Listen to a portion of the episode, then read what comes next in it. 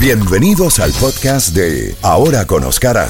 Mantente al tanto y acompaña al periodista galardonado Oscar Aza mientras que discute los temas más relevantes y entrevista a los personajes más importantes del mundo de las noticias. El podcast de Ahora con Oscar Aza comienza ya.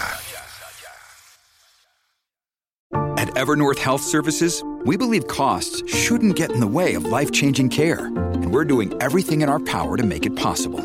Behavioral health solutions that also keep your projections at their best? It's possible. Pharmacy benefits that benefit your bottom line? It's possible. Complex specialty care that cares about your ROI? It's possible. Because we're already doing it. All while saving businesses billions. That's Wonder made possible. Learn more at evernorth.com/wonder. La Z Mañana. Una mañana diferente. Ahora con Oscar Aza. Disfrútala en Z92. Bueno, como hemos venido informando, las consecuencias han sido inmediatas con el colapso de primero del Silicon Valley Bank y después del Signature eh, Bank de Nueva York. Tenemos a Gustavo Kovacevic, experto en finanzas internacionales, y de inmediato, eh, ¿esto se esperaba o nos ha tomado a todos por sorpresa, Gustavo? Eh, muy buenos días y adelante. Muy buenos días, Oscar. Eh, bueno, yo diría que nos ha tomado por sorpresa eh, los 12 eh, quiebras, llamémoslo así, eh, y la pronta acción de la Reserva Federal, que en todo caso hay que agradecer. Eh, digo que no ha tomado sorpresa eh, porque na- nadie estaba hablando de esto hace una semana atrás. Sin embargo, eh, las buenas prácticas de análisis de riesgo y de crédito eh, pudieron haber permitido anticipar de que bancos que estaban excesivamente cargados hacia un sector de la economía, en otras palabras, con poca diversificación, podían eventualmente caer en este tipo de situaciones. Y ese es el caso de estos dos bancos.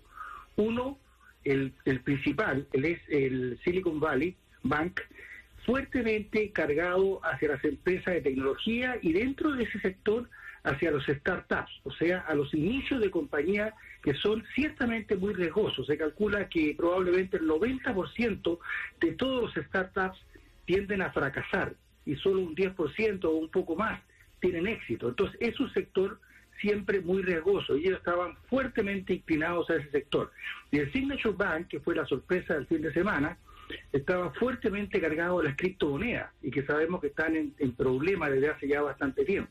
Entonces, en otras palabras, eh, a esto, perdón, a esto se sumó el hecho de que hace poco se modificó la legislación bancaria, aumentando el nivel desde el cual los bancos se consideran que deben ser vigilados más estrictamente por riesgo sistémico. Y ese nivel se subió a 250 millones de dólares. Y en el caso del Signature Bank, ese banco tenía 209 millones aproximadamente de activos y por lo tanto estaba bajo el radar, si se pudiera decir de esa manera. ¿Mm? ¿En qué forma el gobierno puede evitar eh, una estampida? Eh, ¿Puede evitar un, un- un efecto dominó como ocurrió en el 2008? Exacto. Eh, bueno, pasan afortunadamente un par de cosas para mejor. Una, desde que, de que el sistema bancario y financiero norteamericano, y y yo diría a nivel internacional, eh, aprendió la lección, entre comillas, eh, transformándose en un sistema económico y financiero mucho más sólido, con más reservas, con más regulaciones y con más supervisión, lo cual ev- evidentemente, como lo estamos viendo, no eh, necesariamente es 100% perfecto. Pero en otras palabras, tenemos un sistema financiero mucho más robusto. Segundo, eh, el FDIC, que son las siglas del sistema que eh, asegura y regula al sistema financiero, eh, tiene muchos recursos. Eh, y una de las medidas que tomó eh, a partir de 2008 fue aumentar ese fondo de reserva, fondo de reserva que proviene de los mismos bancos. Porque la gran discusión que siempre se produce es si el Estado debe rescatar a los malos banqueros, en este caso, o debe dejar que sus accionistas, desde luego, como va a ocurrir ahora, y sus principales depositantes puedan perder sus plata directamente para no crear un mal incentivo de que cualquiera trabaja como quiere, porque al final siempre el Estado lo va a rescatar con los fondos de los taxpayers. Bueno, eso no va a ocurrir porque ese fondo, eh, ese fondo eh, que viene de los bancos, permitiría, según anunció el gobierno hoy día, rescatar a todos los depositantes, no solo hasta los cuales están asegurados hasta 250 mil dólares en el caso norteamericano y 75 mil libras en el caso de la subsidiaria en Londres, sino que en el caso norteamericano los van a rescatar a todos, pero usando en forma excepcional eh, las plata acumuladas en ese fondo. Por lo tanto, eso puede ser una gran medida de contención.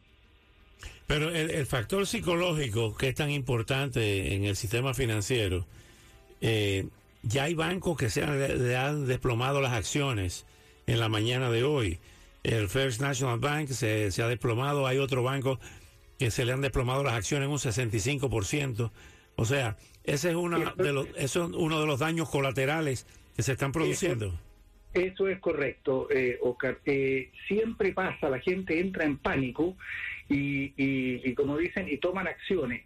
De hecho, esta situación en los propios dos bancos, sobre todo en el primero, en el Silicon uh, Valley Bank, fue exacerbado enormemente desde el momento en que un inversionista conocido hizo por Twitter la alerta cuando él dio la alerta, inmediatamente, como todo el mundo está muy comunicado, se produjo entonces esta avalancha. Y desde luego esto se está trasladando a algunos bancos regionales que, como usted bien dice, han visto ya la caída. Y se nota la caída en los bancos asiáticos y europeos que abrieron antes que nosotros. Y nosotros deberíamos ver todavía un efecto residual eh, tipo pánico en algunos bancos. Eh, aun cuando eh, los bancos más grandes, después de una caída inicial, me refiero al JP Morgan y a otros, al Chase y a otros, eh, ya se han recuperado. Y para dar una buena noticia, algunos, eh, algunos analistas y expertos dicen que esto puede ser una, entre comillas, buena noticia de corto plazo para la economía en general porque esto, esta situación que está pasando eh, tiene un efecto deflacionario ya. Y eso significa que la Reserva Federal podría no subir la tasa como se estaba esperando que la subiera incluso a punto 50, según las noticias de la semana pasada. Pero como estas noticias del banco son posteriores, son de este fin de semana y son de hoy día y de mañana, eh, si eso ocurre y la Reserva Federal posterga en este caso una nueva suba, eso le va a hacer bien al resto de las acciones no bancarias. Bueno, vamos a esperar. Finalmente, Gustavo, ¿qué podría decir el anunciar sin tener una bola de cristal el presidente Biden en un rato cuando se dirige a la nación? Yo creo que él va a anunciar eh, lo que ya se percibe, que es un respaldo eh, sólido, fuerte y firme del sistema financiero y de que la gente debe mantener la calma, no deben preocuparse porque la Reserva Federal y la Tesorería van a respaldar a todos los depositantes. Eh, esto está claro porque además si hubiera un colapso, el, el costo se lo va a llevar el gobierno, porque lo van a acusar de no haber supervisado adecuadamente el sistema financiero. Claro. Gustavo Kovacevic, muchísimas gracias por estos minutos tan valiosos para nuestra audiencia y estaremos en contacto porque esta noticia apenas comienza. Muchas gracias. Gracias a usted. Hasta luego. Gracias. Era Gustavo Kovacevic, experto en finanzas internacionales, en el medio de esta crisis que ha explotado este fin de semana eh, con la quiebra de estos dos bancos y las consecuencias en otros bancos, no solamente en Estados Unidos, sino también en todo el mundo. Hmm, imagínese.